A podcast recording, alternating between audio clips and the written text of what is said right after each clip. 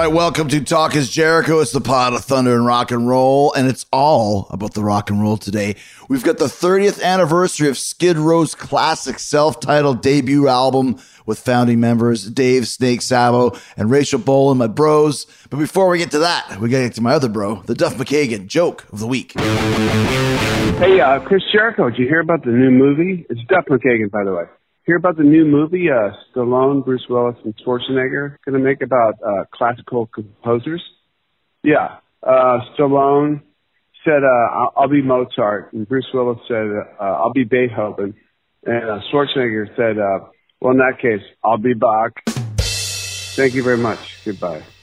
that is a good one. That is a Duff classic. I wonder how long it took for him to come up with that one. Actually, he told me on the sly that uh, he actually, if you ever heard him on Talk is Jericho a couple years ago, that him and Axl Rose exchanged these jokes uh, on stage and uh, personally. So some of these might even be Axl Rose uh, uh, jokes. So, and no coincidence that we talked about Bach, considering we're talking about Sebastian Bach with Skid Row on the 30th anniversary of their classic debut record. And speaking of classics, it was a classic Duff joke. Gotta love Duff for sending them out to us every week without fail. I want you to go see the Tenderness Tour when it returns to the States September 25th.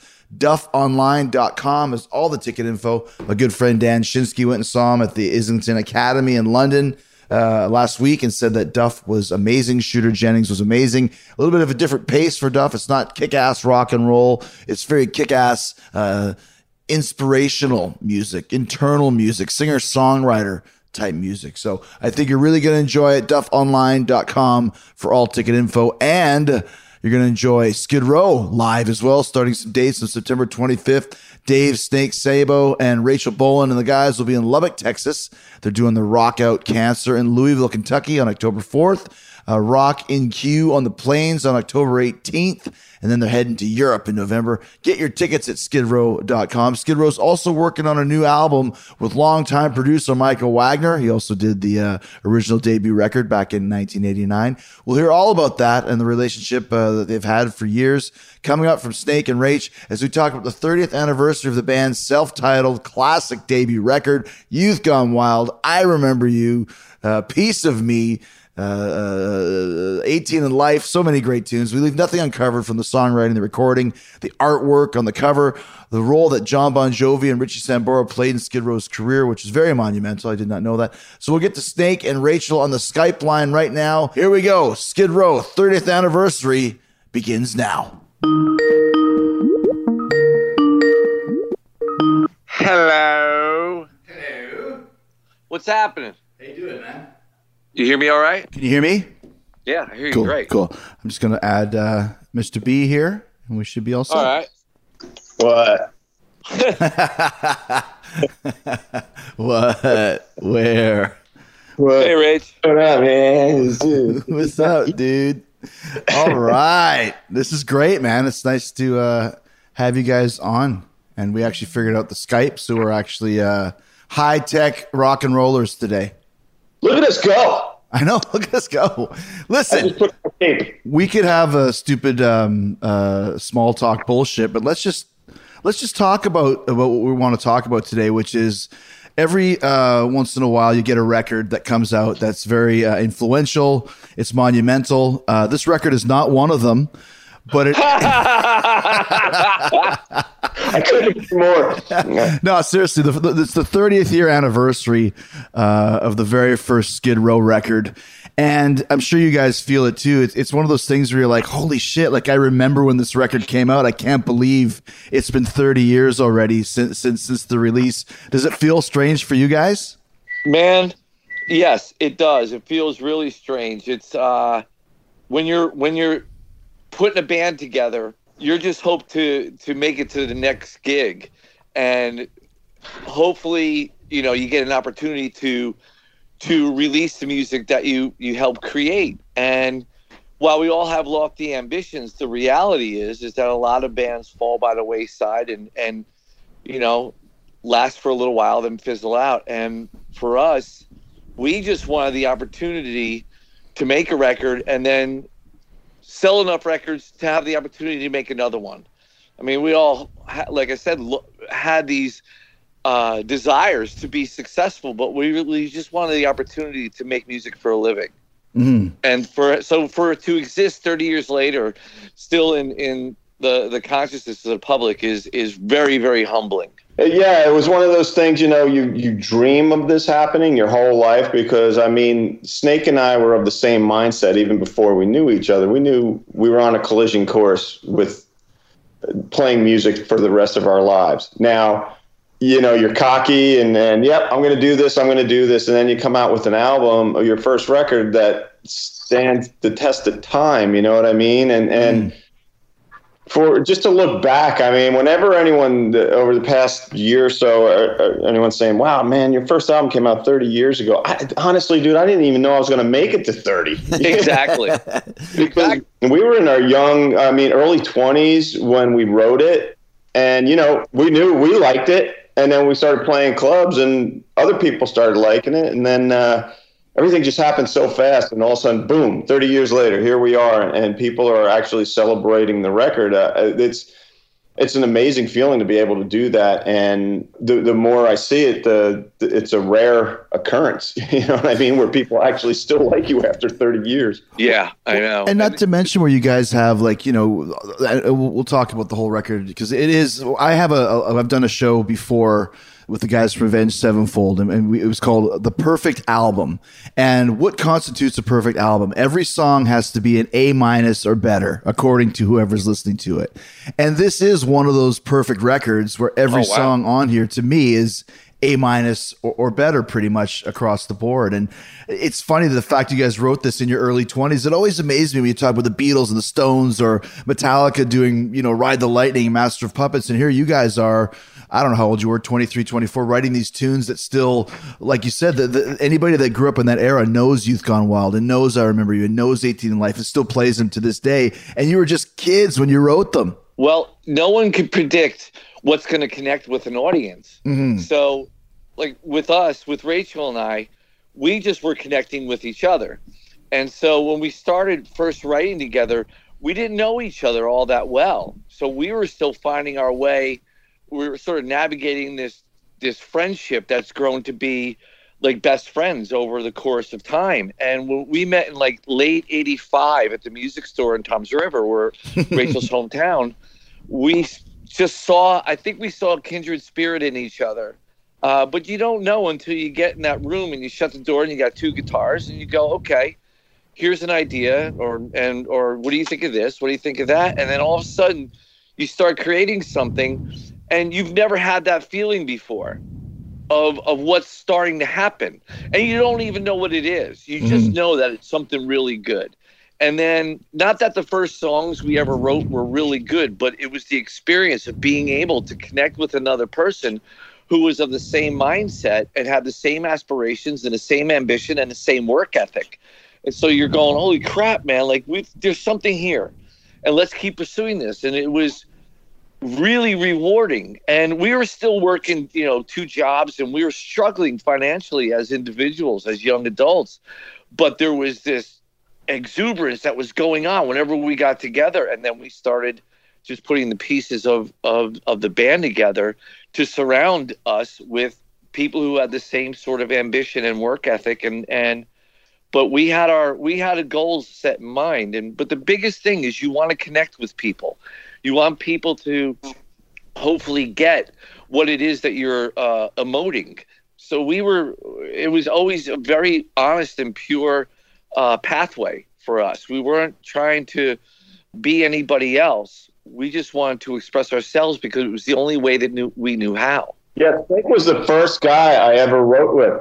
I mean, I always wrote songs by myself. And we got into a room and I wasn't sure how it was going to go. And all of a sudden we just, I remember there was this one song called Telephone. I could sing Yep. it a chorus right now. And it was, it just, it just came out and I was like, wow, this is a really cool song. It didn't make the, the, a record, but it was still it was such a strong start for us as songwriting partners that to this day I remember the song I could write the lyrics down right now and it was just one of those things and I knew that I was like wow if this is our first shot what is going to come out next? You know what I That's mean? true. I felt the same way. I love the fact you guys said you met at the record store. What what a lost uh, era That of was a music store. You could go. No, go. it was a music store. We sold we we sold uh, music instruments, and and uh, gotcha. he Rachel would come in. I started working down there because no one. This is true. No one would hire me up in my town of Sayreville and or the, or the area around there unless it was a warehouse gig. And but anything else, I had to cut my hair. And I was like, "There's no way." and so through through various channels, I got a job at uh, Garden State Music in Toms River, which was about an hour and 20 minutes from where I lived. And I had to take a couple buses to get down there because I didn't have a license. It was suspended and whatever. so I started working there and I started working in like the back room, the storage room, and I started doing inventories and mail order stuff. And I graduated up front and I used to see Rachel walk in and he just, you could just sense that this guy was a rock star. Like he just mm-hmm. had an aura about him. The way he held himself, the way he looked, the clothes that he wore. He's very, you know, he was just stood out in a room full of people. You would you would focus on him. And I was like, I was never really shy about going up and introducing myself to people and, and throwing a load of garbage at them just to prop my own self up. But it's true. And My so back hurt for picking up all the names he dropped. yeah, my, my back still hurts. so, but he was a star, and and so I was like, man, I need. You know, one of the things that I, I I was taught was that you always align yourself with people who are better at what you do than you are. Mhm. And I didn't know what he did. I think one of my friends, Ed, who was a mutual friend, said, "Oh yeah, he's a bass player with this band Godsend." I was like, "Oh man, I got to get to know this guy." And so, struck up a conversation. It was funny and friendly, and uh, it it start it just went from there. And and just the fact that you know I lived so far away and came to work at this music store in his hometown, and uh, the music store that he would go to, like it was his music store. It's just it's so bizarre and just it's serendipitous. You know, it's just it was meant to happen. And, and what's crazy is just because of that, that he came down, I go, oh, this guy's going to work as hard as I like to work for sure. You know, so we're we're going to get along really good because I saw that I was like, man, if he drives, he gets on two buses and comes two hours down to work just so he could be in a band. I want to be in a band with this guy. Guitar player was in my band at the time. But but that's and that's the thing too. Like you, you, you always get those kindred spirits, and it's it's the eternal story of rock and roll of the fateful meetings between you know Mick and Keith at the bus station, or you know uh, Paul and, and John, or Gene Gene and Paul, and you know Stephen and Joe. And so it's like you said, it was meant to be. Now usually it's the singer and the guitar player. This time it's the guitar player and the bass player, who of course you guys wrote all the tunes anyway. So that's the crux of Skid Row then, and it always is up until this day. Yeah, and it's pretty amazing because to still to maintain a band for 30 years is just it was beyond our our scope of belief.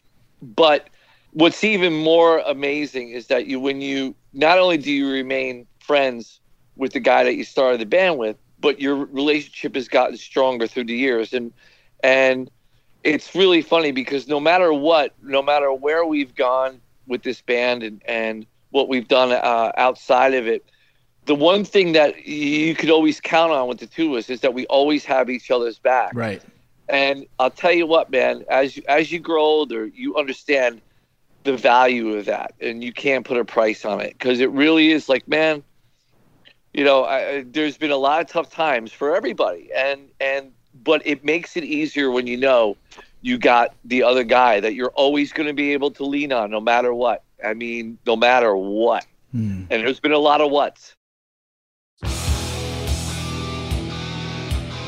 Speaking of leaning on, like, uh, and I know in the early days, there was a, a real close connection with you and, and Jon Bon Jovi. Did you guys grow up together?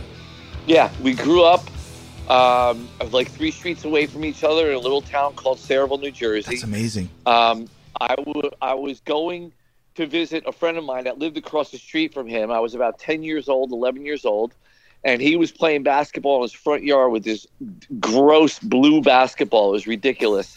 and it sort of exemplifies what his current fashion choices are. So, so I basically was this little cocky kid who was really good at basketball. I'm like, hey, you want to play one on one? He's like, yeah. he's a couple years older than me, and and we played one on one, and we became friends from that point point forward, and have remained friends to this day. I mean, we just got done doing two shows with with those guys in in Austria and these the these incredible stadiums, and you know, forty four years later, we're still buds, and that just says a lot for who you know the the manner in which we grew up and how we were all raised, and uh, just the value of, of what a friendship is. And it tells you how much pain we can endure. No, sorry. Yeah, it's true. Well, it must have been, it must have been hard for you too, Snake, hanging out with Bon Jovi because he's so hot and you're like not. Well, the truth of the matter is, is, is that you're absolutely right. But uh, but it's my it's my charm that gets me to the ladies. Yeah. did, did, did, did you did because Bon Jovi helped you out quite a bit? Did he help you get a record deal? Because I think their band took off three or four years before Skid Row did. Yeah. Go Yeah, ahead, Rich. yeah, him and Richie were were uh, you know they were champions for us, man. They they um, they helped us out a lot, like a lot, lot. Just kind of like okay, look at things this way when you're writing a song because we you know we we knew what we wanted and and we knew that we must have been doing something good for those guys to be that interested in us. Yeah. And but yeah, they, they introduced us to a lot of people. They got us in front of a lot of people, and uh, yeah, man, they they had a big part. in uh, I know we delivered the goods as well, but yeah, they they they had a big part in helping us out, helping us get to the people that we needed to get our music to for sure. They were great coaches. They Mhm. would we would throw everything at them that we were writing, and they were great coaches because they pushed us. They were like, "This is good, but it ain't great yet. Hmm. Go make it great." Yeah, and it was I gotta admit, and Rachel will attest to this as well. It was frustrating for us at times because they set the bar really, really high. And I look back on that, and I'm sure Rachel does too, and go, thank God for that. And I don't think there's enough of that in today's music where you're being really, really put to the test and you have to grow as a writer and you have to reach loftier heights. And they pushed us like you would not believe. Like it's almost there, but it's not there. Go back in the room and do it. And we would get, we would sit there. Our days consisted of going to work at the music store or whatever other job that we had, um, going and then going back to Rachel's parents' house and getting in the green room, which is what we called it because it had green paneling in it, and green panel, green carpet, Yeah. every everything was green. working until working until all hours of the night, and then you know, oftentimes five, six in the morning, and then getting up at eight thirty to go into the work again, and then bringing the songs to John and Richie, and them going, okay, that's there you go. Like and now and then all of a sudden you go, oh my gosh, okay, there's a little light at the end of the tunnel. Now we're, you know, and Doc McGhee as well. And it was Doc who got, uh, you know, who was dealing with the record labels once that we had all the pieces of the puzzle together. But it was John and Richie uh, who were who were really great, unbelievable coaches, and really, And and they were such hard workers themselves that they instilled that in us. I mean, we, we kind of had that in our wiring anyway because of the how, how we were taught uh, and and raised that like my old man used to say never be afraid of hard work. So that was already in me and it was in snake from his mom. And so we applied that to songwriting and just okay man if you're in this you have to be in this 100% you know? And mm-hmm. That's the, the we still to this day uh, that's that's the way we think it's like don't go into anything half-assed or it's just going to come out half-assed you know Yeah. It's Yep. very much a Thank jer- it's a Jersey attitude, right? Kind of hard working blue collar state. Yeah, it, it is. It is. And a lot of people up there are just like the, the drive and ambition to do whatever it is that you're you're setting out to do. It just it, yeah, it's just kind of that way. Did you guys ever run into to, to Zakk Wylde at that point in time? Because I know he was playing in Jersey oh, too. Oh yeah. Yeah, Yeah. oh gosh, yeah. yeah. Just there's a Yeah. lot of, Yeah, lot of he used to come in. He used to come in the music store, and he was he was such a shy, eighteen year old kid, and he was playing in a in a band called Zyris, which was predominantly like a not a, a top kind of a top forty band, more more in the lines of doing covers by Journey and mm-hmm. Styx and bands like that. Yeah. When, then all of a sudden Top he broke 40 had cool stuff on Yeah. it. right. Right. and then he break into a guitar solo in the middle of the, of, of the show, and he's just again he's he was like he is not the person that he is today. I mean he's like so vibrant and you know full of life and just outrageous and stuff today. Back then he wasn't. He was almost the, the polar opposite.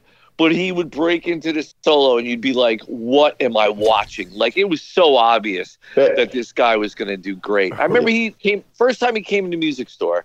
He's like all like kind of quiet and stuff. He's like, "Can I grab a guitar off the wall?" I was like, "Yeah, of course, man." Didn't know him, and he grabs like a, a like a Les Paul off and just starts playing these these these riffs. I'm going, "Whoa, what's going on?" Then he puts that away. And he goes, "Can I, you know, take that nylon string off?" And starts playing classical guitar. And I'm like, "What is happening right now?" and then I was so full of myself that I thought I was better than anybody in that area. Like, and I'm the new kid on the block.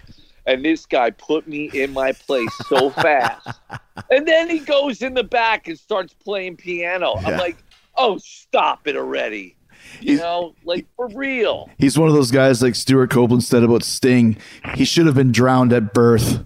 Oh my gosh. I, you have no idea how many times I wanted to break his hands. I mean, I couldn't. Oh, So let's talk about the people i- instrumental in getting you guys th- this deal because we're, we're still talking about the, the first record. Now you mentioned Doc McGhee. Was he managing you before you had the record deal?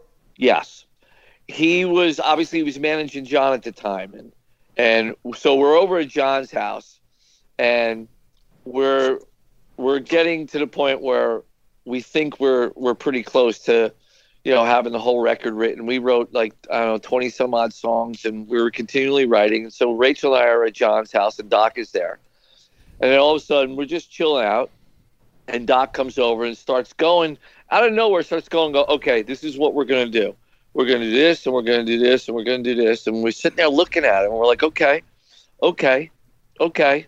And then he goes, okay, cool, and walks away. And Rachel and I look at each other and go, "I- is he managing us now? it was never like a definite. Yeah, okay, I'll manage you guys. It was just, all right, and, and we're driving home back to my house, my parents' house, and we're like, "D- is, yeah, is Doc McGhee our manager? Are we with McGhee Entertainment? What is going on here? There was never anything said. It was the weirdest, weirdest situation ever.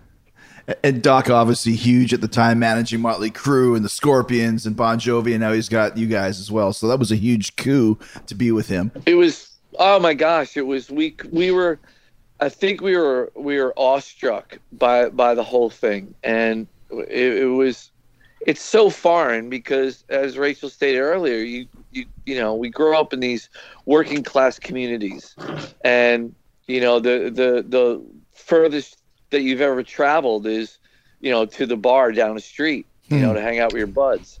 And just this whole world was opening up in front of us and and it was so exhilarating man. And and we were taking it all in and it, it did not get lost on us at any point. We were really really uh, like i said awestruck by the moment and and there were a lot of moments. And so when we realized when finally we realized that we were being managed by doc i think it really that the light bulb went on and we were like this this is for real. Like this is really happening and uh, I'll never forget what he said. He goes, uh, "So if you want out of this, draw a warm bath and get a nice Dr. blade." and I was like, out. "Is this guy a manager?"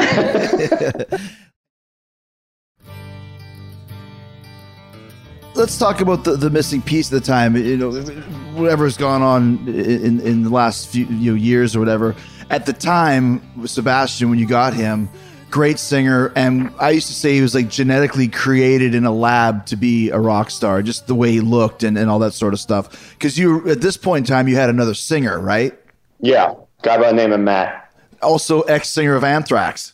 yes He very did. good He sang with them for a time. Yep. Poor Matt. It'd be like if Pete Best. it'd be like if Pete Best was the drummer of the Beatles and the Stones. Oh my gosh dude i never thought about that oh my Poor guy. God. But how did you? How did Sebastian come on your radar? And how did you decide that you needed to get another singer? Because that's a big that's a big change to make for for a young band.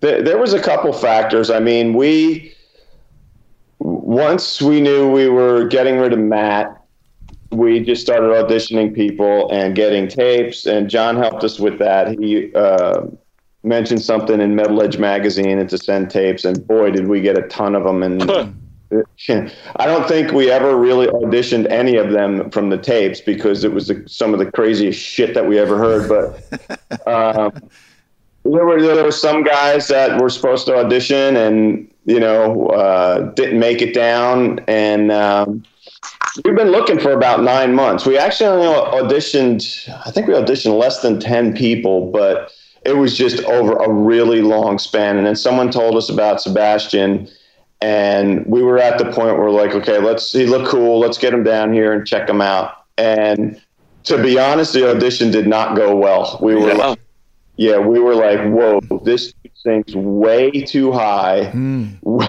We like his attitude now. Um, we, we uh, yeah, but he sings way too high. We got to get him back into the stratosphere. You know what I mean? And uh, then we went and we got up and jammed a couple songs just at the local club, this place called Mingles, and that went decent. Um, and yeah, so then then uh, yeah, then we decided to to keep him in the band. But you know, every time I see him, he's like, "Why did I not come to the audition?" John Corabi. Oh, Yep. no keys. to this day, he's like, "Yeah, that was a good idea. Me not me blowing off the audition with you guys." Did he blow it off? Yeah, Yeah. Oh wow. Yeah. Yeah. I had known I had known John from Philadelphia right before he moved to LA, and so when uh, we started, Rachel and I started putting this together, he was one of the guys that was still on the radar, and so yeah, we reached out to him, and he was like, blew it off. Did you ever reach out to him over the past few years when you had different singers coming in?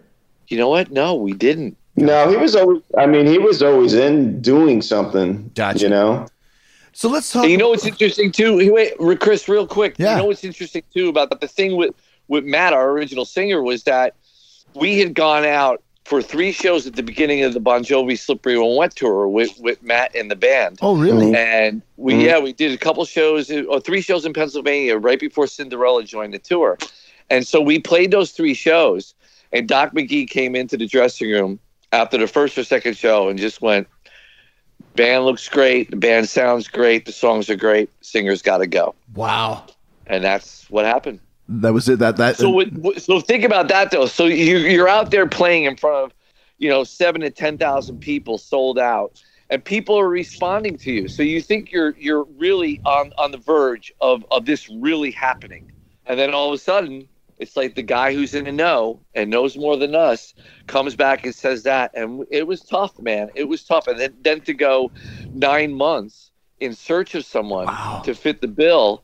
And I mean, there was a point, Rach, you remember this? We were going to just go out and start playing as a four piece of punk band and call it This Blows because because it did. It sucked. It was so, This frustrating. Rachel was going to sing. We were going to do like Ramones and Pistols and Dead Boys and stuff like that. What people don't realize it's so hard to find the right singer. I mean, especially when when you're told to find a new one. The guys that don't grow on trees because once again, it's not just the vocal, it's the look, it's the attitude, it's the phrasing, it's it's the frontman skills which are so hard as well. So it's not an easy task. No, it certainly is not. But you know what? At, at that particular time, we, you know, we all figured it out. Thank God. Yeah. Let's, let's talk a little bit about, about Jason Flom because I think he falls to the cracks, especially this day and age when when you know Jason was an A and R guy, which basically means he finds and signs bands, and he had such a track record. Um, I'm just googled him here for Tori Amos, Twisted Sister, White Lion, Stone Temple Pilots, Jewel, Hootie and the Blowfish, Collective Soul. He kind of uh, he's the one who signed you guys to Atlantic. Yes. him and our good friend Dorothy, Dorothy Carvalho, Carvello, she um, she was instrumental, um, as was Jason to uh, convince Ahmet and Tunj and Doug and all those guys that we were suited for that label. And thank God we went with Atlantic because we were signed to Geffen Yep. but the ink wasn't to paper yet. And then in the eleventh hour, Jason came in uh, with the offer from Atlantic, and it just we were bummed. Believe it or not, when they came in and when Doc told us, "Okay, you're signed to get your we're signing with Geffen," we were like. uh, we did a showcase for them, and the producers that they brought in and the A and R guy scrapped all of our songs except for two, and we played 30 songs for them. Wow. Um, all Yeah, the, dude. I should say all the songs that are on the first record. Yeah. 18 Life, Youth Gone Wild, I Remember You, all the songs. They scra- Yeah. wanted them scrapped? Yep. Yep. And then they wanted these really pop, poppy metal songs that we had written that Snake and I didn't even want to play, but our day to day guy, our manager at the time, said, play everything. And we were like, we're like, we want to play these songs for the rest of our lives, you know? Right. Yep. And uh, so they came in and, yep, scrapped most of what's on the first record and then loved all the poppier ones that we didn't like. And so right then it dawned on us it's like, okay, Geffen wants a poppier metal band like in the, the vein of Bon Jovi. Atlantic wants a dirtier metal band in the vein of Guns N' Roses, each of which neither one. So when Atlantic came in, it was like, oh, thank God. you know what I mean? Because Well, yeah. they had been courting us for a while. Jason put in a lot of time. Dorothy put in a ton of time and went to bat for us Yep. at the office. And it was the right place to be. Just all things considered, making the band happy. And as hard as those two worked at getting us there, it was just the right place to be. we uh like they were they were both labels were coming to our shows in, in New Jersey and New York, and we were rehearsing at Rachel's parents' house in the garage, and we get the phone call from Doc, and like Rachel said, he said Geffen, and we all looked at each other like, "Oh no, man, this is a bad move," and so he he realized like we had so many reasons why, as Rachel stated, and plus they were an LA label, and they, you know, it was so funny because we the A and R person said to us, "Well, where do you guys rehearse?" And we were like, "Toms River, New Jersey." He's like, "Well, you'll never see me down there." We're like, "Yeah, way to way to really be into what we're doing, man." And Yeah.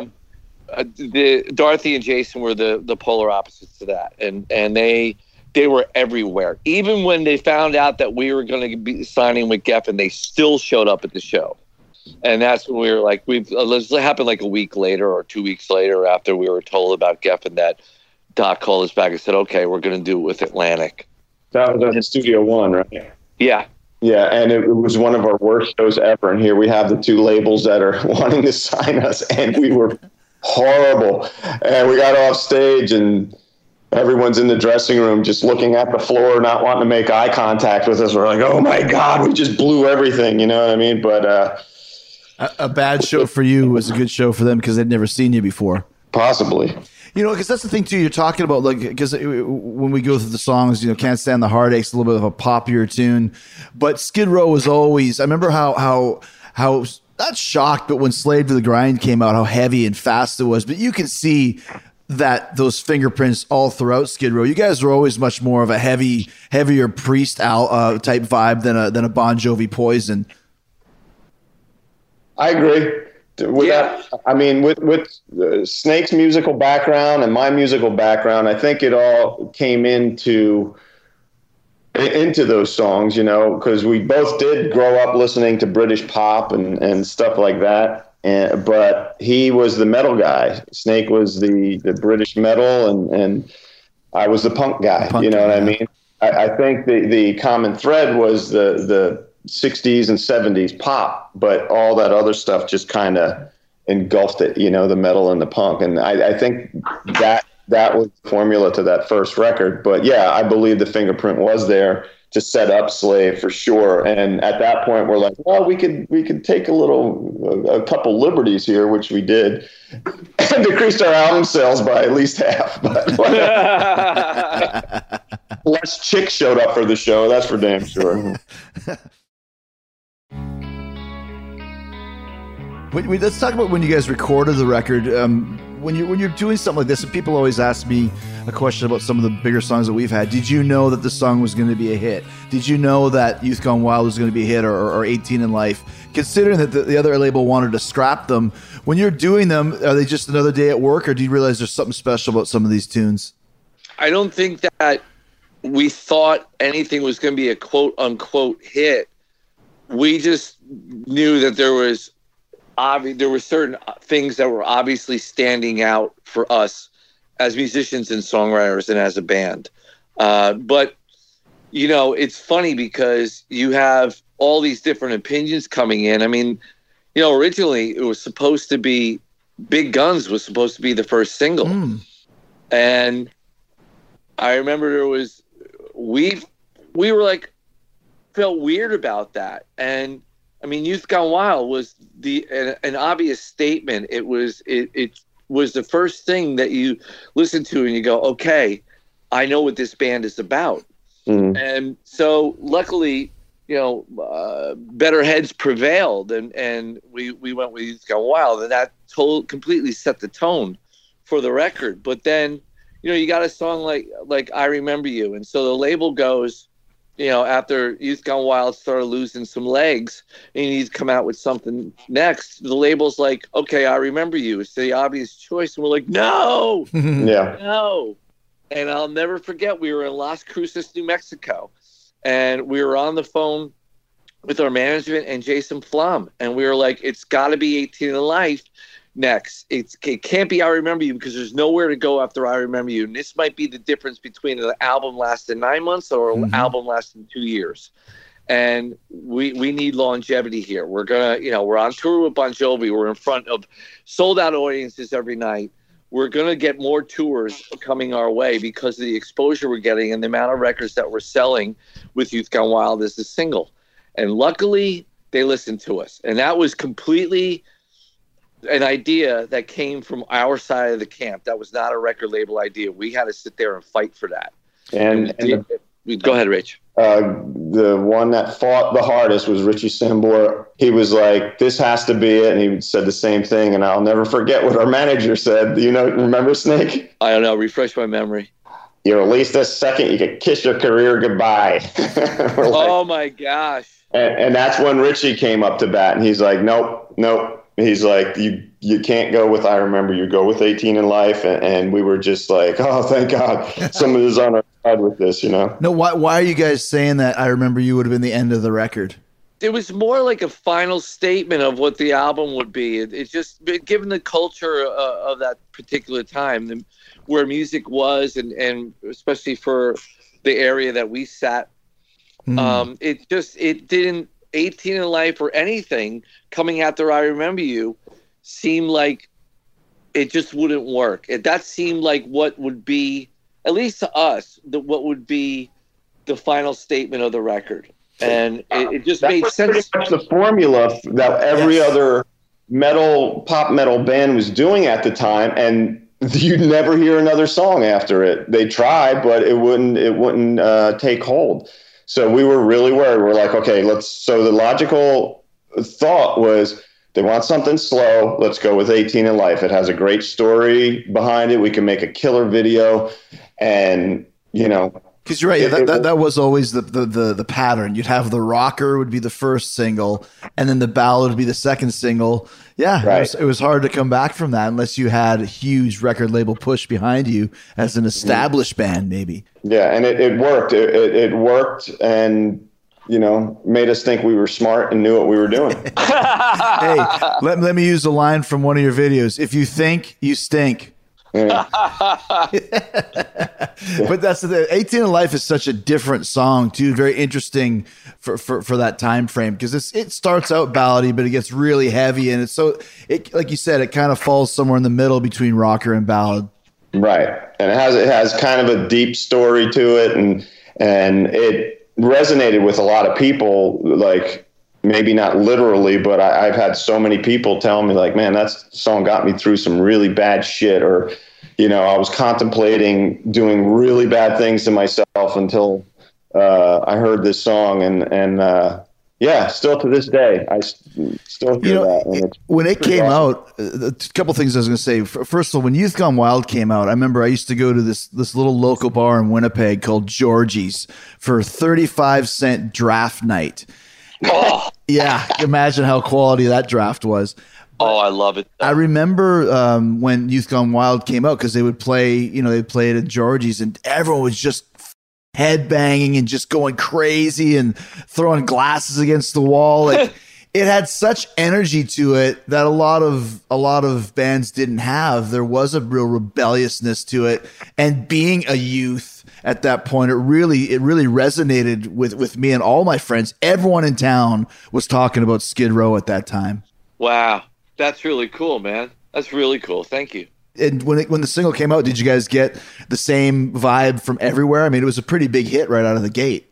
It, uh, yeah, I mean, yeah, it was so weird, man. When it, it really took hold and, and was on the radio a lot, you'd just walk down the street or be doing something and you'd hear people just singing the chorus to you. You know what I mean? It's like, wow, that's really cool. Man. Yeah. But we, you know, man, when we wrote it, we were just kind of writing a story of ourselves, you know, and, and not thinking that it would be commercially successful or that it would touch a nerve with so many people, you know, but I guess everyone's kind of living the same life in different places. Mm-hmm. Yeah, we we were that was I mean, if you can't get more straight from the from the soul of, of who we are than that. And I remember being we were playing Summers on the Beach in Fort Lauderdale, Florida. It was in February, and there was the first time like we were we were getting ready to do sound check and we're standing around and MTV was on and the video came on and it was like holy crap, man!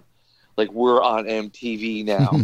this is amazing, and uh, and then you know what? MTV played a huge part, and because it gave us a platform to have visibility everywhere, and and they were not shy in playing our, our that video. Thank God, because that combined with radio, combined with a sold out tour that lasted nearly nine months or eight months, uh, it we were just so fortunate. I mean, what what you have all those three factors working in your favor and we were fortunate enough to be in the right place at the right time and and you know a good amount of luck Helped you get laid a lot too.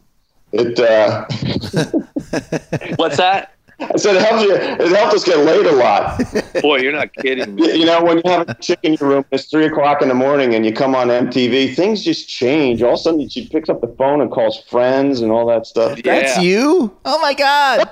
What's the influ- what was the influence of, of Michael Wagner on the record? Because I just read an article, and you might have probably heard about this, where he said that the first Skid Row record is his all time favorite album that he's ever worked on. And this is a guy who worked on Master of Puppets and No More Tears and you know uh, uh, uh, Records and all these classic albums, Alice Cooper and except. For, for what was his uh, advice and, and, and kind of influence on the record? Just a tremendous influence he he became the overlord if you will and i say that as a compliment Mm-hmm. um, he was able to somehow corral these five uh, over exuberant kids, children, together to make uh, a, a cohesive record. He has this ability with us, uh, still to this day, because we're working on our new record with him, to bring the best out of us from a performance standpoint and and us like a to to really grasp and pull our spirit out and get that documented and his fingerprints are all over that first record i mean he was without him that first record would not be what it was i can honestly say that he just was the right guy for us We And- met with so many different producers, and we just did not like that. Produced a lot of albums that we really liked at the time, and we just did not click with them, and we didn't like their approach to what we wanted to do. And Jason flew Michael to um, Providence, Rhode Island, and we played this place. What was that place called? the living room the living room. and so we sat at a little table in the bar, and I believe it was Scott, Snake, myself, Jason, and Michael.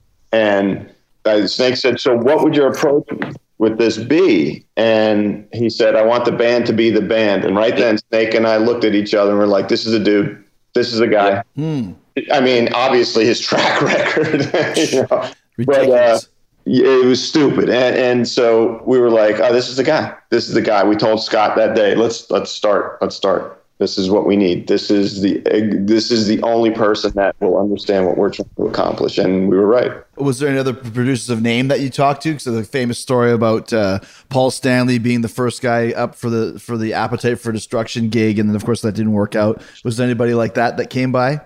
There, um, St- John suggested Steven Van Zandt. Really? Um, That's yeah, he actually came to a few um, a few rehearsals, and he was just like, "They're not ready." But you know, I uh, we probably weren't at the time. Right, right, right. But yeah, we and a lot of guys like um, and, and listen, all these people are great. They're great at Of what course. Oh, Max Norman was one, and we Max were like, Norman, Ric Browde, um, and there was so many. We met with with quite a few, and um, yeah, it just it we just didn't vibe, and it was for nothing less of we knew what we wanted, you know, and and they all went on to make amazing records after after you know Skid, Skid Row record, but. uh it uh, yeah wagner just came in and it's like we were so comfortable around him and he just he, he was just literally not to sound cliche he was the sixth member of the band he just for knew sure. what he wanted and he knew how to get the right performances out of us Thinking about the cover of the album, it's it's it's really cool because once again, and all jokes aside, you guys had a great look. Everybody had killer hair, and obviously you have you have Baz in the middle, and Rachel's got the the nose ring, and there, there's some real attitude. But the cover of the record, it's got attitude, but you don't really see you guys. Was that a concept that you had, and, and how do you feel about the cover 30 years later? Well, the Snake and I went into the art director because we had a whole bunch of photos. We had photos that Mark Weiss took, photos that um, I want to say David Kennedy. Is that correct, Snake? Yep, that was his name. That's the Okay. one. That's the cover shot. Yeah, because we we really liked the Georgia Satellites cover uh, of their their record, and we're like, let's do something with this guy. We want to do it in an alley, so we did a bunch of stuff in the alley that Mark Weiss had, which was built, and then there was an alley that was in um, New York City, which is the front cover. And we went in and it wasn't really an alley. It was just a parking lot entrance. And it was so new and so clean. I'm like this isn't an alley. I go there's said i go to the art director. I forget his name but i go I, I could find 10 alleys that are better than this in new jersey. He goes i'm not going to new jersey. And it's like wow okay. So snake and i had all the photos and we went everyone approved. They were taking the photos and we had the pile of them and, and we said okay. And we had the back cover with Snake in the middle, and we're like, here's the cover we want. Here's the back cover, which is the front cover. And being just being new and not having any clout, art director said nope. And we, we were sent it was switched around completely. That's always the way, right? yeah. Uh, it fits though. It, it, it fits, like you said, that it's got some great attitude there. And I, I also love how you mentioned Mark Weiss. I saw him at the Garden uh, a couple months ago taking pictures for for Kiss. I love the Right. '80s when even the photographers were were, were stars. Even, even Yeah. fans knew the photographers were right. Oh, Yeah. so many of them, man. And we had the pleasure of shooting with, with so many of them. I mean, Eddie Malluk and Mark Weiss and Ebet Roberts and William Hames and Ross Halfin and Gene, uh, Neil Zlozower. Zlozower, Glenn LaFerman. I mean, you know, we just saw Neil. We just saw Neil on the Monsters of Rock cruise, and he's just the same guy. He's never changed, never wavered. No matter how successful or whatever he's been, he's still the same guy. I, I think the world of that dude, and Yeah. mostly all, everyone, all of them are. Ross Halfin still calls me the second ugliest man in rock and roll, and so uh, Who's the ugliest? the. I forget who he said, but I was pissed. I was like, dude, I don't tell. I'm not second place, buddy. I want number one. I've, I, Rachel, I have Snake in my phone listed as ugly Michael Sweet. Uh, Let's talk about the track listing here, and if you have any uh, fun stories or thoughts about each song. Uh, I always like to do this. I did it with Duff on the Appetite for Destruction, and like you mentioned, kicking off with Big Guns, still a great opening tune, uh, a great opening tune for the set. Any any memories of that song? Yeah, we um, we originally were going to have something going on. Like, uh, do you remember that Cheech and Chong skit, Sister Mary Elephant? Mm-hmm, She's like, class, class, class, wake up! Right. Thank you. Well, we had we recorded this whole piece that was going to go before it that had uh, the Looney Tunes thing playing in the background. You hear everyone just snoring and shit like that. And Wagner come in, come on, you got to get. It's time to record now. Time to make a record. Blah blah blah blah blah. And then he screams, "Wake up!" And it goes bam. So we did it. I'm glad it didn't make it because now Me too. thinking nowadays it's really f- corny. But um, right. the, the, here's at that point we're like, okay, Scott's like, okay, we got to get the licensing on the Looney Tunes theme, and he comes back and goes, yeah, it's going to cost you guys about fifty thousand dollars a year to have that on there. We're like, okay. Go straight into the big G chord. That's fine. Well, that was back then when everybody had a, some kind of an intro to your records, right?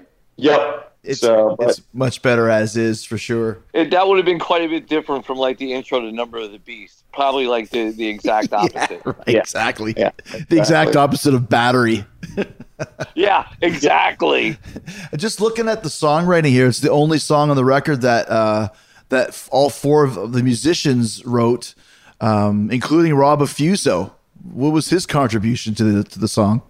Good question. Good question. I don't know. I'm not sure. I'm not sure. Maybe we, maybe his name should just be removed because we can't remember. yeah. I'm sure he'll be happy with that when the royalty checks start coming in. Stop Yeah, coming in. no. Uh, You know another s- great tune. Just I love the lyrics that you guys always wrote together too. Uh, for "Sweet Little Sister," she blew my mind behind the wrecking machine. A shitload of trouble called the Subway Queen. Like it's very dirty and and definitely not your uh, action satisfaction type of lyrics. That's more Rachel than, than me, truth be told. And Rachel, throughout the history of this band, has always been the better lyricist than me. And um, he's great with metaphors. He's really good, like, believe it or not, and I don't mean to embarrass him, but he's very good with with the English language, like, as far as how certain words go together. And it's really, it's wild. It's, it, and so, you know, where I'll be, my, a lyric that I may come up with will be very black and white. His is always really colorful. Uh, there's great imagery and uh, using a lot of metaphors and um, and creating a picture that's very vivid. And so that those, those sort of lyrics right there are, are very indicative of what he does as a lyricist. It, it's it's thank you, Snake. It um we the song had a different title. Do you remember that, Snake? I don't. The chorus was rock, rock, rock, rock, rock. Dude, that's right. Oh my god. So we played it. Uh, we we went through it, and it had a different it had different lyrics and all this shit. And we played it, and I know Snake and I both walked away from rehearsal going, "Yeah, that one's going on the scrap heap." And uh, but we liked the music, and so I was driving up to Snake's mom's house. It was about a forty five minute drive, and I used to always carry a pad and pen uh, with me, but I forgot it at home, and so I'm driving up there, and all of a sudden, all the lyrics just kept coming into my head. So I, I got the first verse, and I'm like, okay, and I repeat the first verse. and the second verse came, and I repeated the first verse and the second verse, and then just kept going and going. And I ran into Snake's mom's house. Uh, hey, Mama Snake, do you have a pencil and a piece of paper? And I kissed her on the cheek, and she's like, I have a. She had it was a um, like a pen that you do like um, tailoring with. I, what are they called? I, I forget. Like a Like a chalk pen, right? Oh yeah, Yeah. yeah. You write Kinda like like- clothes with to, to for the s- for yeah, the make seams. Yeah. So she had that, and I ripped off like three paper towels off the kitchen roll, and I ran upstairs bedroom and closed the door, and just started writing all this, all this. And I go, Snake, I go, I think I got the verses for that song. That's great. See, Oh I bet you haven't thought about that in 30 years. Have not. I'll be honest with you. What a great memory, man. It's so I haven't used crazy. my brain that hard in 30 years. That's for damn sure.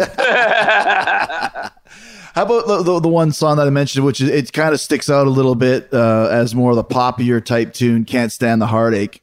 It was originally called "So Bad the Heartache," Yep. and John uh, Bon Jovi suggested we change the title and just take a different approach to it. It was, uh, yeah, it was just something simple, something simple and poppy. And then Michael, it was Michael's idea to put the uh, the acapella thing on because it was just starting with the big chord. But it was no, it wasn't even starting with that. That was Michael's idea to just put the uh, us singing in three part harmony and then boom into that. And yeah, it was super poppy and it was funny. In some countries, people liked it a lot, and some countries they did not. it was one of those things where at the time we're we're I don't want to say on the fence about it, but we were just questioning when we were putting the album together what fit best with everything else, and that's never an easy thing Mm-hmm. to do when you're when you're putting a record together and you've got you know 20 30 songs and then you whittle it down to uh, you know 15 or 14 and then you end up putting 11 on the record. And you know there's always someone's going to be butthurt one way or another. And um, it was one of those things that was it was a bit on a fence and we said you know what? This will work well within the context of the whole thing. So that's why we put it on. Yeah. One- One thing, once you got Sebastian's voice wrangled down into the stratosphere, uh, he's, he's got some great um, just in, intonations, very ballsy at times. You can go super clean at times. So he actually sings the shit out of this song. I, I just listened to this record in its entirety for the first time in, in a long time because nowadays everything's on shuffle. But uh, that song actually it, it, it came across much better than I remembered because the vocal is very good. And it is super catchy. So um, once again, oh thanks yeah, it, it's uh, it's completely opposite of the next one though, which is much more of a almost a punky, dirty song, "Piece of Me." great song. And uh, before Rachel, let me add real quick.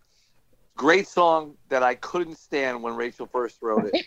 Really, yep, couldn't stand it, man. And I, I, I, you know what? It's songwriting is a weird thing. We're very, very sensitive about it. You know, like when you create something, you're very, very sensitive, especially at that age, hmm and especially when you're when you're doing something that's leading to something bigger or you hope it leads to something bigger.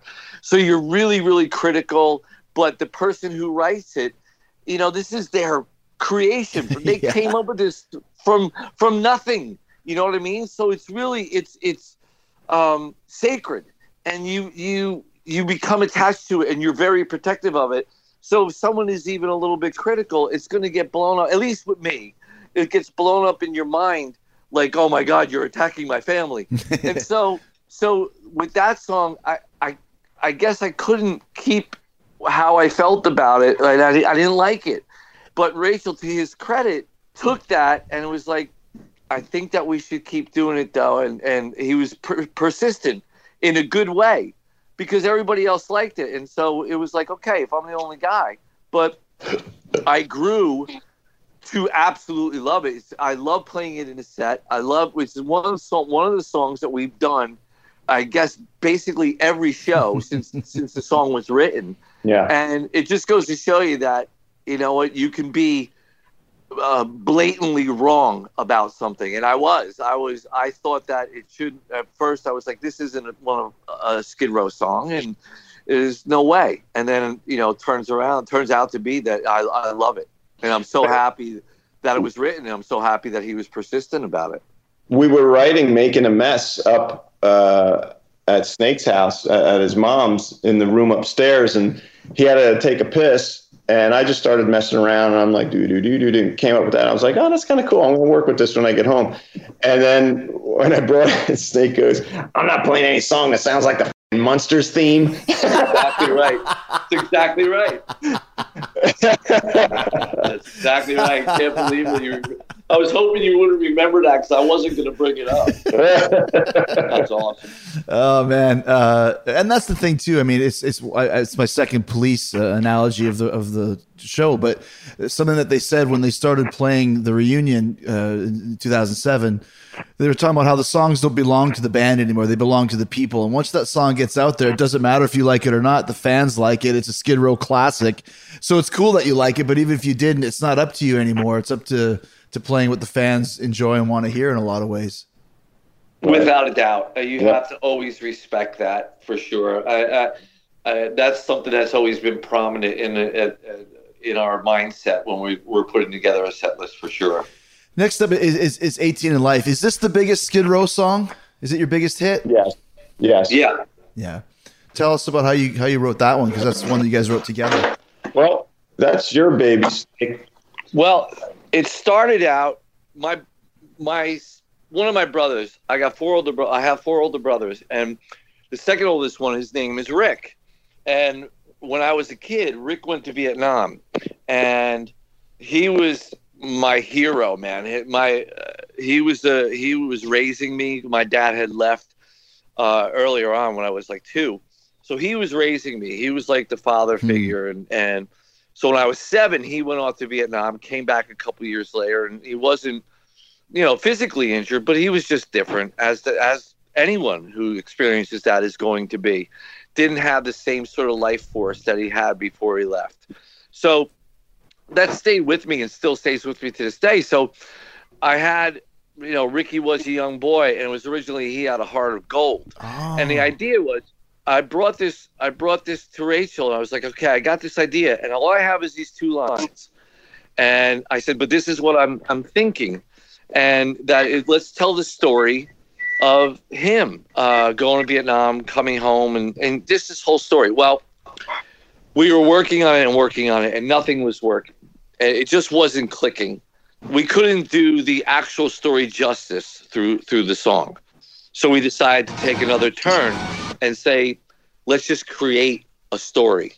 Like using that as influence, but let's create a story. Let's create this Ricky character. Who is this Ricky character? So Ricky went from was a young boy to having a heart of gold, went to had a heart of stone. Hmm. And they're like, okay. And That right, changed- if I could interject, right then we knew the direction, which, which direction we were like, okay, we all know a kid like this. Yep. Okay, sorry, go ahead. No, no, you're absolutely right, and that's important because it changed the whole complexion of the song. It changed, the, you know, the path that we were taking with it, and from there, it kind of just snowballed. To be honest, Rachel was coming up with a lot of these very, you know, vivid and colorful, uh, imaginative lyrics, and when we got to the chorus, it was, uh, you know, we got we got a bunch of direction. I should say a bunch of direction. Well, we got direction of, of what we were doing from Jon and Richie. Like, this is a great story. Now you need that that thing that sums up the song, sums up this person, sums up the the the uh, what this whole thing is about. And uh, and it's just, you know, again, a lot of times you're just you just open the window and things come in. It's really not your Mhm. fault. It just comes from somewhere else, and you're just the vessel, you know. And Right. and that's that's what happened with that particular song. I think that when you have those moments, they're indescribable. Where you kind of like those double take moments where you look at each other like if as if you were in the Little Rascals, you know, like what, what? Like right. it just it's incre- it's a- just an incredible feeling. Like you just I don't know where that came from, but uh, thank God it did. And It was- uh, it was the first time we really started working with metaphors writing wise like because the whole thing it's not like 18 in life a lot of people call it uh, 18 to life it's like no it's 18 and life and they're like Right. Well, what's the and i was like he's trapped inside himself man he can't get away from the person that he is that's the whole sentence that he's doing you know but uh hey we just provide the canvas Yeah. and the paint you know what i mean and everyone else does what they do Yeah, and, and once again, you know, that's the beauty of a great song. Is it what does it mean? Well, it means what does it mean to you? What does it mean to the to the individual listener? Because I was 18 when this song was released, and to me, it was almost wow. like 18 in life. It's like you're 18, you got your whole life ahead of you. You could either fuck it up or you can do anything you want. Like I, I didn't, you know, that's kind of it's it's a life sentence that, that you're 18 and now you got your life sentence in front of you, which you can do it right make it whatever you want to make it into kind of a thing you know and that's where we were too. I mean, when the song was written, we didn't have a record deal. We didn't have we didn't even have the whole band together yet. Mhm. I mean, that, that song was written with Matt in the band and demoed with him, and so it was.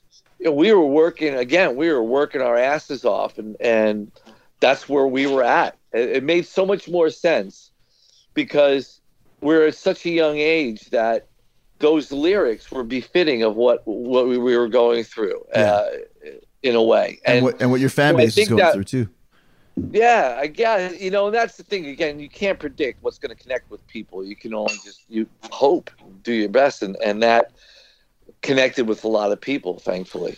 Was there any issue with Rattlesnake Shake? Not issue, but it's very funny because Motley Crue, who put out Doctor Feelgood about six months after this record, also had a song called Rattlesnake Shake. Did they rip you off? Did you rip them off? Did you ever ask them? Well, Aerosmith had a song as well. Oh, well, there you go. You guys both ripped off Aerosmith then. And, Yeah. and the, the, everyone ripped off the blues song. I forget who did it, but it's it's old old blues title. Gotcha. We Ano- have four hours. another great uh, a, a bunch of lyrics from that. And yours is much heavier than Motley Crue's too. So Well, That- you know, it's funny. You, you can't you can't copyright a song title, which which is, I guess, a good thing. And but those that song, we were spending a lot of time going back and forth to Philadelphia, working in the studio down there a little bit, and just you know going and partying down on South Street and stuff like that. And so when we started working on this on this song, you know, Tricky Little Vicky walks along South Street. It was like, okay, let's encapsulate like what we what we encounter when we're down there and make a you know just a, again a colorful story out of it. And uh, the original Rattlesnake Shake by Fleetwood Mac in 1969. Wow, you're a Googler. I am a Googler. I'm a host. I, I gotta be like I said. I'm a technological whiz now after doing this show for so long. Wasn't there another one before that though? Or was that the first one? Uh, that's the one I could find right now. They probably did it from somebody else too, right? So let's. We already mentioned. Uh, let's see who wrote it. Uh, no, Peter Green wrote Rattlesnake Shake. So there might have been one earlier than that, but uh, that's a Fleetwood Mac one. So um, we've talked a little bit, a lot about Youth Gone Wild. Anything else that you remember about the writing of the song? Had different lyrics. Yep, had completely different set of lyrics. Really? Yep. Uh, let me see if I could think of it. Um, oh man, yeah, it was more as if we were rock stars. Hmm. You know, about growing up and still being young and, and still having just having too much, getting too much too soon, type of thing. And it was Jon Bon Jovi said, you know what? I love these lyrics, but it's not going to resonate with anyone that lives in Des Moines. And we're like, all right, you go start from scratch. Think of it as not as yourself as much as you guys and a bunch of other guys your age. What, And- what great advice, though, man! Like that's so cool that he that he gave you so much insight as to how to connect with the people. Because Bon Jovi, much like his hero, I'm assuming Bruce Springsteen, they, they come across so everyman and like you know we we we believe in you, Bruce. We believe in you, Jon. And this is a perfect example of of, of the same thing. Without a doubt. And again, like that goes back to what we were talking about earlier, like just the great coaching, you know, like we'll talk about having an invaluable asset by, by someone who's just going to sit there and tell you the honest truth based on their experience and whatever wisdom they may have at that particular point of their career. And he was obviously, him and Richie and the band were obviously hugely successful, still are. And for him to, you know, be able to sit there and, and, and give us that advice and, and of which we could utilize, it was you can't put a, a price on that, man. I mean, it it, it It's a helped. mentor, yeah. It, yeah, and it helps. It obviously helped shape who, what the band became and Sure. what we are today. I, I, I, we always i don't think i've ever gotten them in correct order but i just remember screaming we live our lives on trial we walk the endless mile they we call us problem child i know the words but not no one ever got them right like they're always out of order or whatever it was when everyone's screaming it you know at georgie's for example so uh, i'm still not sure if i ever got it right but it sure was fun screaming out those uh, that chorus Why don't you say it correctly next time instead You of being bookie Canadian. Jeez, I, I, could- some- I could have gold- googled it i guess right Jeez, the, the- What? The, amount of disrespect I just showed to my guests here. Um, Yeah, it's unbelievable. Thank You're out, you're out for a rip, bud. going out for a rippy. Hey, I heard that uh, Skid Row, man. Youth gone crazy. It's fucking great, man. let's- Hey man, let's go get Dickard. Uh, as we get to the towards the end here, you got "Here I Am," another super heavy song with, with some great lyrics. Uh, she broke a million hearts in Second Avenue with German cigarettes and designer attitude. What the hell did you know about German cigarettes uh, in 1988, uh, Rachel Bolan? Uh, I knew they had them in Germany. I, it's just, uh, I guess it's just watching foreign films. I don't know. I'm, I'm trying to think of the lyrics to that song. We haven't done it in so long. Did you ever think about? I know that uh, that Baz is doing the the album in its entirety. Did you ever think of doing anything uh, like that, or, or um, just leave it up to him to do? Yeah, it? we did. We did. It, it's just, and we still may, but it, it's just one of those things where we have momentum with new stuff, Mm-hmm. and Z's only in the band for three years, and we don't want to isolate it to such a small thing, you know. Not- Gotcha.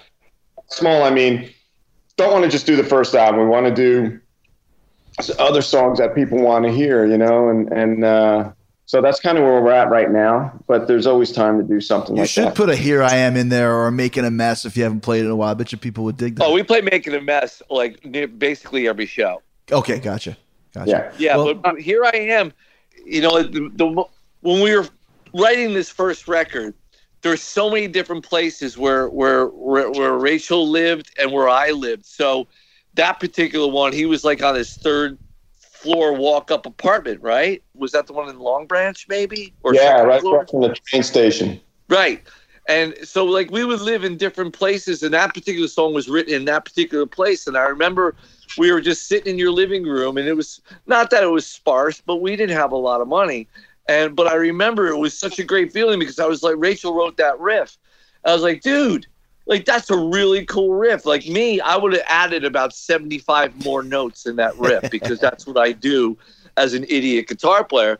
Rachel being a bass player doesn't look at the guitar like like I look at it. He looks at it just it's a vehicle. And me, I, I it's a vehicle, but I'm I get to be very mathematical sometimes about it, which is not a good thing.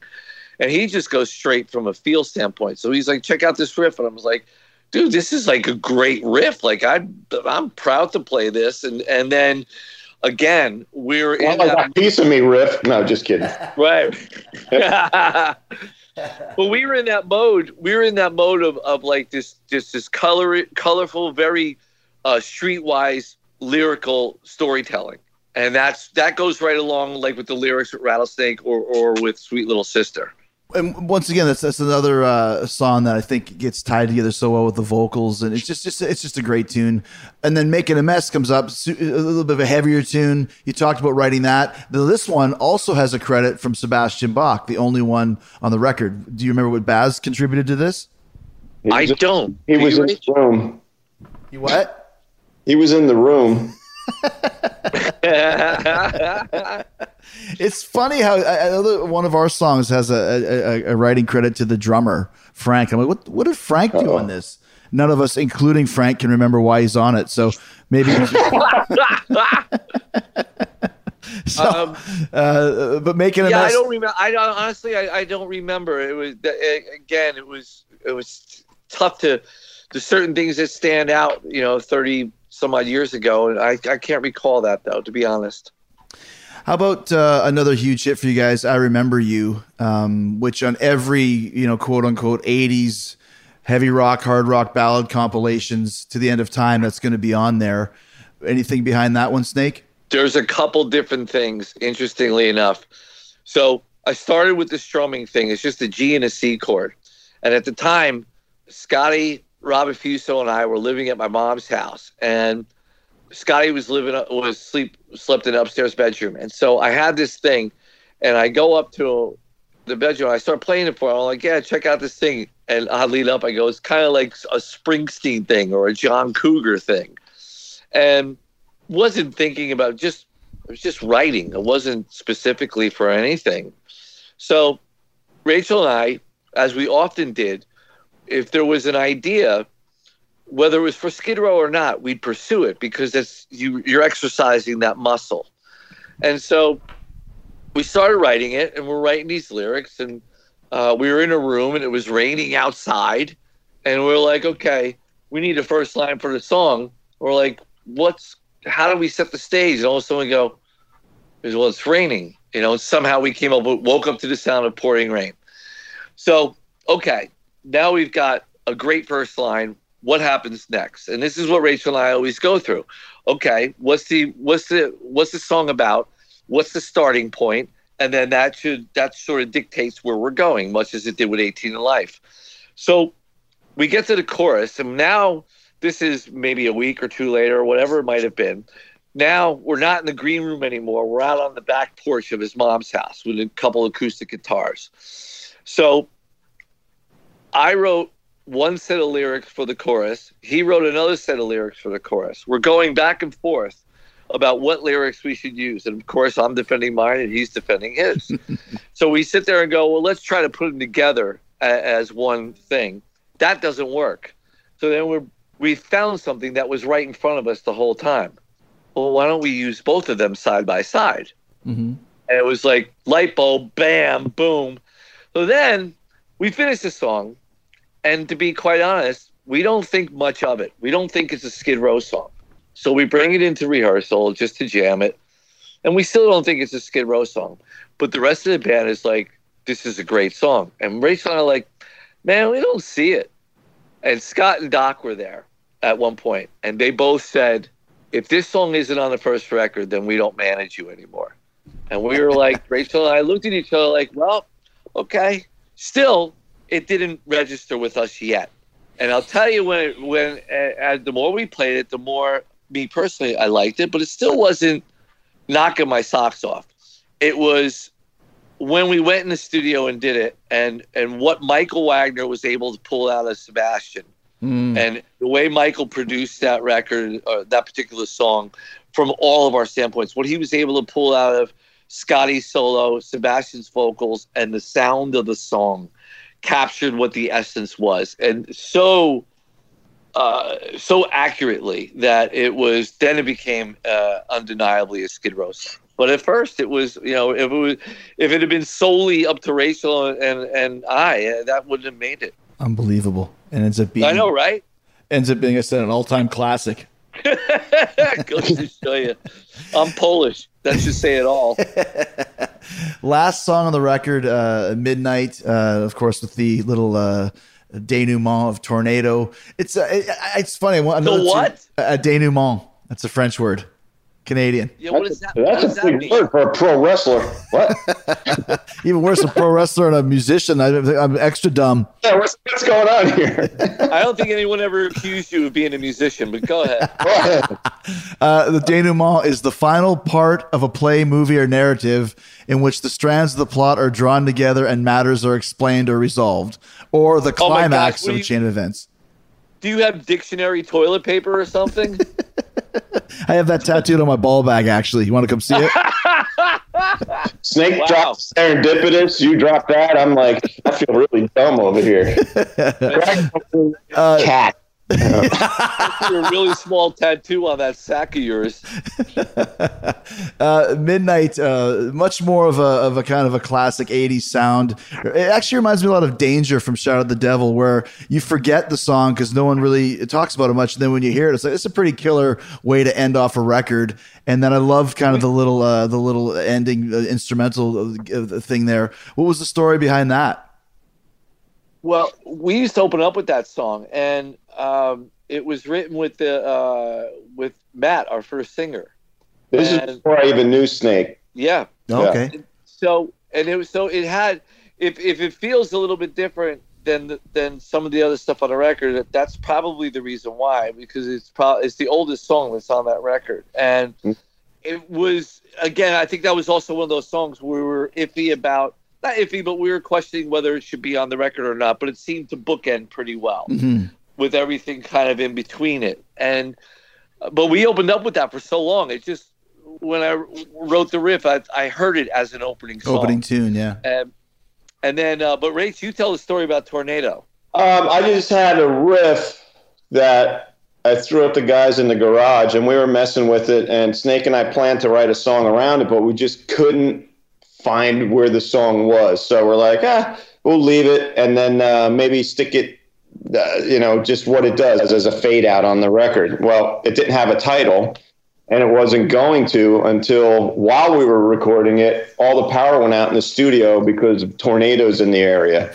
and we're like, we went back to our rooms because it was connected. The hotel was connected to the studio, and I'm looking out. You know, I'm a kid from Jersey.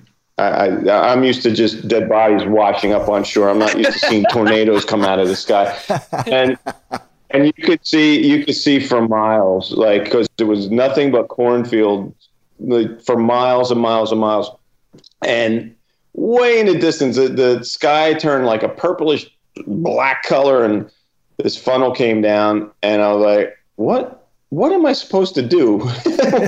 How am I going to get here? And what the hell am I supposed to do if it does? So, but then it got stuck back up into the sky, and all the power came back on. And I went downstairs. I go, we should call that tornado, and it stuck. So, I used to And then the idea, the idea of that too was we put it there, and then we had the idea to open up the next record with that riff Oh. as That- a as a song. that's And- right. And yet, yet we still, when it came time to do it, it just wasn't where we were at, and we we couldn't make that come to fruition. But uh, that was that was the idea when we were done doing the record. But we were in a different headspace when we started making Slave. So I always love that little bit because uh, when you used to make mixtapes on cassettes, and if a song ended with only like a minute left, and you wanted to fill up the tape, because I hated having like a minute or two minutes of empty tape, I would always stick "Tornado" at the end of it because it always is a great way to fade out of the of the, of the cassette. oh, that's funny. I love that. That's great. Stuff that kids these days will never know. Um, No. Yeah. as, Exactly as, as, as we as we wind down here, I mean, you know, th- th- once again, this amazing record, five million albums sold in the states alone, which is a feat that you'll probably never see again from any band. Just the way that things are. Um, when you look back on it, uh, what are your overall impressions about the record and, and, and playing these songs in this day and age? I think that I have. I'm so proud of what we did, all of us, everybody, everybody in the band at that particular time. I'm so proud of what we were able to accomplish. It's far above and beyond even what what we what we hoped for, and and the fact that people still like yourself, like the fact that we're even doing, we're talking about it right now, some 30 years later. Uh, nothing but humility and, and gratitude and pride. And as much as I could sit here and say, I wish I played that guitar differently or I wish this was different, the truth is, is that I'm glad that we didn't change anything. And I'm glad that it exists as it does because you can't mess with with what happened and what that record became and, and what it means to people. And had anything been different, those emotions may have been different too. So uh, it's one of those things that you know from my standpoint i look back and i smile and i'm so thankful to be to have been a part of it. And something that uh, we created could stand the test of time the way it does is very humbling. And uh, you know I, i've always said this the fact that when we go out and we play these songs when you see an audience reciting those lyrics back to you and you see in the passion that they're putting into it when they're when they're singing those lyrics and when their hands are in the air you, there's nothing that comes close to that man nothing and so i'm i'm honored to have been you know a part of of creating that It uh, we're talking three decades ago, and that seem when you're on this side of it, it seems like you know just a flash went by. Mm. right because I mean, like talking about it is we're remembering just about every single moment of making the record before there was even a record to make. You know, just meeting Snake and getting together and writing songs and auditioning band members and whatnot, and changing band members and it, it to come out with something that was as special to millions of people as it was to us is just the most incredible feeling that you could ever feel in the world. It's like, I guess it's like, you know, I don't have any kids. But if I had a kid and say he went and became president or something like that, just like, man, I did something really good for this to happen, and I'm really proud of him. So that's that's kind of what my my take on the whole thing is, and just just to like Snake said, to even talk about this and talk about it with you and and. Uh, you know, people celebrating it, and a special, you know, digital, uh, you know, remaster of it came out and whatnot. It's like, wow, this is stuff you only heard about happening to other bands. Mhm. You know, it's it's a pretty cool thing, man. And and um, yeah, I wouldn't change anything on that record, What's your favorite song on the album? man. probably uh, uh, probably 18. I mean that that uh, yeah, and youth would probably be my two favorites. Snake. I think it's youth, and only because it was, it was our introduction to this world. It was it was uh, the first thing that we ever released, and, and that's at the stage for literally our whole career. So I would think that. Got it. Uh, and just for you guys, they call us problem child. We spend our lives on trial. We walk an endless mile. We are the youth gone wild. I got it. I nailed it. Hey, look at you! Wow, that's where you get you again the Googler. The, Goo- the Googler. Uh, uh, and last question for you. Uh, you guys hate the reunion question, but when are you reuniting with Elwood Francis? Oh, it's very soon.